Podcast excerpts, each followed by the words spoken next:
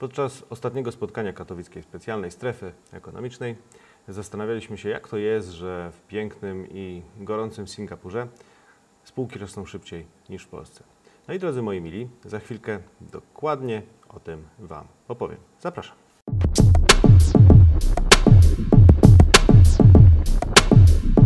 Podczas tego spotkania w strefie zadaliśmy sobie pytanie, dlaczego tygrysy biznesu są w Azji, a nie w Polsce. Będę bazował w tej wypowiedzi na trzech rzeczach, których e, dowiedziałem się podczas seminarium Miracles of Capital od doktora Wonga. Macie tutaj na obrazku przed sobą w tej chwili, a ci, którzy słuchają, no, mogą sobie jedynie wyobrazić zestawienie uczestników jednej z edycji mm, seminariów, które organizujemy razem z doktorem Łągiem co jakiś czas w Polsce. Dzisiaj opowiem o pigułeczce tego wydarzenia. Co tam się takiego dzieje i co warto wdrożyć już w zasadzie od dzisiaj, od jutra w swoich firmach, aby faktycznie mogły naśladować te azjatyckie tygrysy. Pierwsza rzecz, która wyróżnia Azjatów, to aspiracje.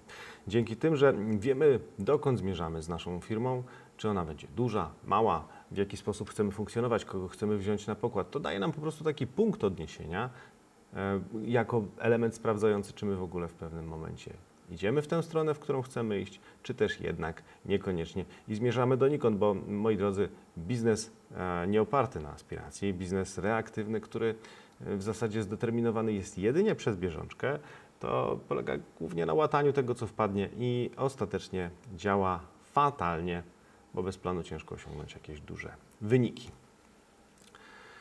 Jak to wygląda, moi drodzy, w Polsce?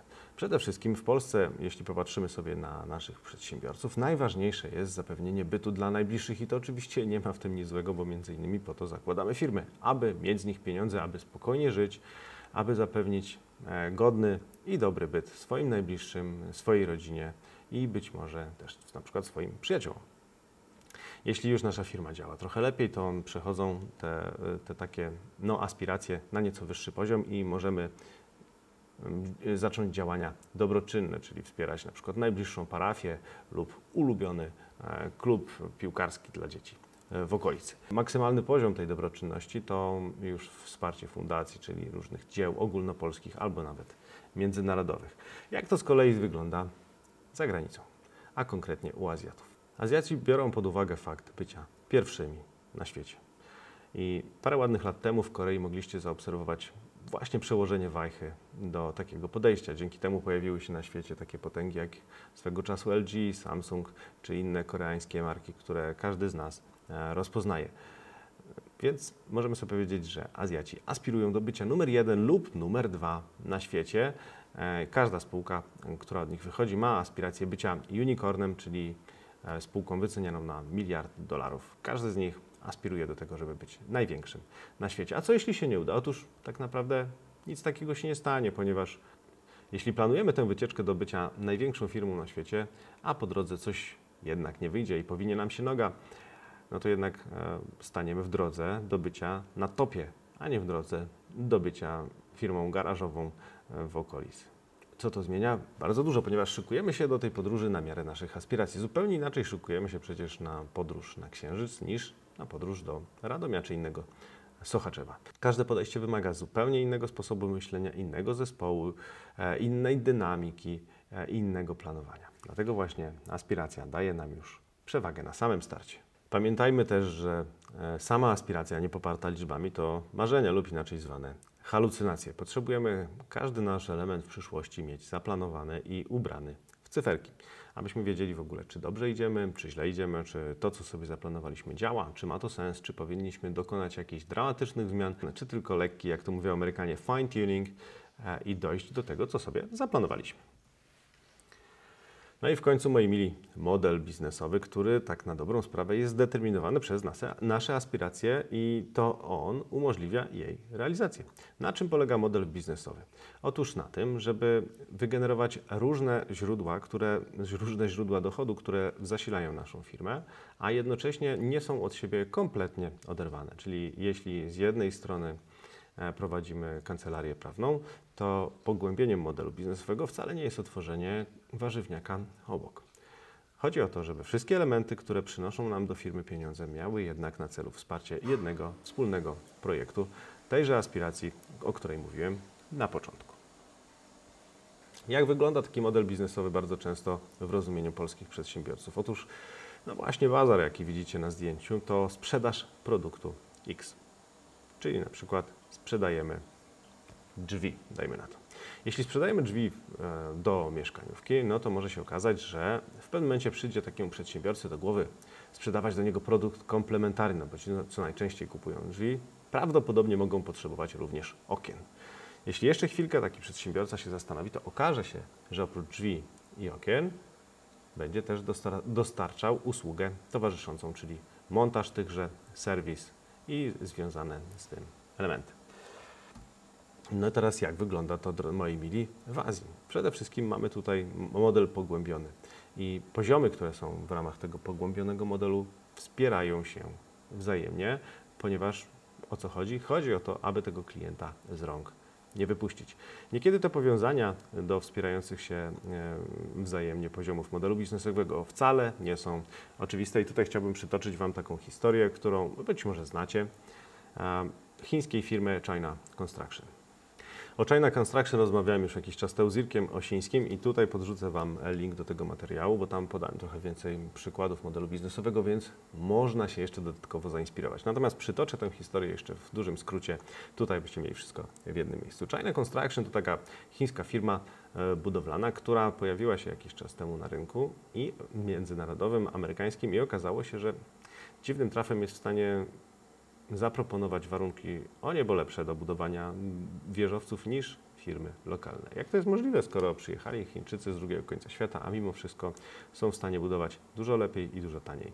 No cóż, sprawa jednak jest dość prosta, jeśli zajrzymy do modelu biznesowego. Przede wszystkim pierwszym takim elementem, który umożliwiał Chińczykom konkurowanie na bardzo dobrych warunków, była oferta chińskiego rządu, który dopłacał kilka tysięcy dolarów do każdego robotnika chińskiego, który został zatrudniony poza granicami Chin. I to była kwota w wysokości około 5 tysięcy dolarów na człowieka. Więc China Construction wykorzystało ten element, ponieważ założyło, że będzie pracować w Ameryce chińskimi pracownikami. Drugi element, też związany z pracownikami, polegał na tym, że żeby dany pracownik mógł pracować w China Construction, musiał założyć kaucję za siebie. O co chodziło? Chodziło o dwie rzeczy. Po pierwsze, jeśli taki robotnik założył kaucję w wysokości kolejnych 5000 dolarów, wiadomo było, że jest zdeterminowany z jednej strony, a z drugiej strony, że on faktycznie tę, te pieniądze będzie musiał odpracować, bo no cóż, dla takiego chińskiego robotnika 5000 dolarów to całkiem duże pieniądze. I bywało, że zrzucali się na takiego robotnika. Wszyscy jego przyjaciele, znajomi, a nawet pół wsi. I taki człowiek, jak pojechał już do, do pracy do Ameryki. Naprawdę musiał się dobrze zachowywać, żeby te pieniądze odzyskać, no i żeby oczywiście zarobić ich tam na miejscu więcej. Dlatego też najczęściej zachowywali się dobrze, wiedząc, że to jest dla nich szansa na wybicie się z biedy. Mamy już dwa elementy, zobaczcie. Pierwszy związany z dotacją chińskiego rządu, drugą dotacją samego Chińczyka. I teraz, zanim w ogóle China Construction przywiozła tych ludzi za granicę, już miał od każdego z nich 10 tysięcy dolarów. Gdy przemnożymy to przez dużą liczbę pracowników, to już robi całkiem spore pieniądze. Druga sprawa, no to jak mamy już tylu pracowników za granicą, to trzeba E, trzeba im płacić pieniądze. A jeśli płacimy im pieniądze, no to oni muszą te pieniądze gdzieś przechowywać i ważne jest dla nich również to, a nawet przede wszystkim, żeby te pieniądze wysyłać swoim rodzinom w Chinach. No więc do tego jest potrzebny jakiś operator finansowy, czyli bank. No więc China Construction założyła bank, który wspierał pozostałe elementy, obsługiwał chińskich pracowników, e, spółkę i oczywiście inne podmioty na rynku. No ale praca na budowie ma to do siebie, że też bywa niebezpieczna. W związku z czym tych pracowników należy ubezpieczyć. Więc tak, tak, zgadza się, powstał China Construction Insurance, czy jakkolwiek byśmy to nazwali, który oczywiście ubezpieczał pracowników, ubezpieczał spółkę i ubezpieczał mnóstwo innych podmiotów na rynku. W ten sam sposób myśląc powstała też firma e, produkująca beton, zapewniająca transport, e, zapewniająca zbrojenia, mm, zapewniająca wykonawstwo we wszystkich innych możliwych aspektach. I oczywiście nie tylko do tej budowy, ale również zapewniająca obsługę na rynku. Co ciekawe, jeśli wrócimy kilka chwil e, wcześniej do opowieści dotyczącej banku, okazuje się, że po latach wyszło na to, że China Construction najwięcej zarabiał na operacjach finansowych, a nie na budowaniu budynków. Te elementy związane z pogłębianiem modelu biznesowego są naprawdę nieoczywiste, a z drugiej strony szalenie istotne, aby firma prosperowała należycie. Kolejny element, moi mili, który przekazał nam dr Łąka, który ja zapamiętałem i wydaje mi się dość istotny, to to, że firma musi być samodzielna. Firma powinna być oparta na systemach. Tylko taka firma jest gotowa do skalowania, która jest oparta o systemy, o procesy, o odpowiedzialność ludzi, a nie o umiejętności pojedynczych osób w naszym zespole. E, Dla kontrastu, jeśli biznes jest oparty na bieżączce, na łataniu tego, co działa fatalne, na ciągłym gaszeniu pożarów, to jest właśnie skutek tego, że działamy kompletnie bez aspiracji i tak naprawdę nie wiemy, na czym nam zależy. Jak wygląda, moi mili, samodzielność w Polsce?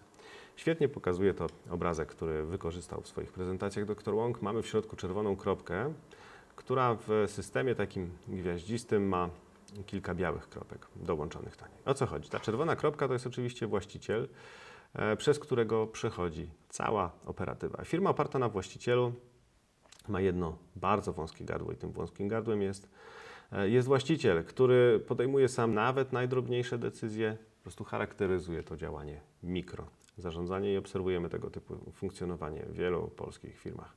Możemy to opisać w zasadzie jednym określeniem. Firma to ja.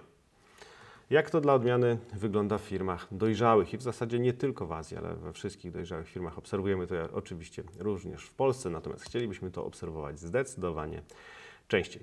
Jak wygląda taka sytuacja? Otóż e, właściciela wspiera zespół profesjonalistów i to tak naprawdę zespół profesjonalistów prowadzi codzienne działania operacyjne, a właściciel jest od tego, aby nadzorować, czy realizowana jest jego wizja i jego aspiracje. Właściciel, e, jak to się ładnie mówi, umie w delegowaniu obowiązków i nie ma nadmiernej potrzeby kontroli każdej osoby i każdej czynności. Tylko wtedy jesteśmy w stanie zbudować naprawdę dobrze funkcjonujący zespół. Jeśli pomyślimy sobie o jeszcze wyższym poziomie rozwoju takiego samodzielnego zespołu, to widzimy sytuację, w której ten właściciel wychodzi w ogóle poza zespół, funkcjonuje tylko e, jak organ nadzorczy, a wie, że jego profesjonalny zespół, który funkcjonuje w oparciu o systemy, będzie działał dobrze i skutecznie. Podsumujmy trzy rzeczy, o których dzisiaj mówiłem, a które są według mnie kluczowe z nauk doktora Łąga do tego, aby budować skuteczną firmę. Po pierwsze, aspiracje. Musimy mieć bardzo czystą, jasną i silną wizję tego, co chcemy osiągnąć, a dzięki aspiracji jesteśmy w stanie mieć również punkt odniesienia na każdym etapie naszej firmowej podróży, abyśmy spra- sprawdzili, czy faktycznie idziemy w tę stronę, którą sobie wymarzyliśmy. Po drugie, model biznesowy. Głęboki model biznesowy pomaga realizować wizję, którą w punkcie pierwszym sobie nakreśliliśmy. No i po trzecie, samodzielność. Firma oparta o procesy i o systemy jest tym, czego chcemy. I tylko to pozwala nam na powtarzalne działanie w ramach tej firmy, tylko to pozwala nam na jej skalowanie i ostatecznie osiągnięcia dużej samodzielności, dużej wielkości, no i bycia liderem na rynku.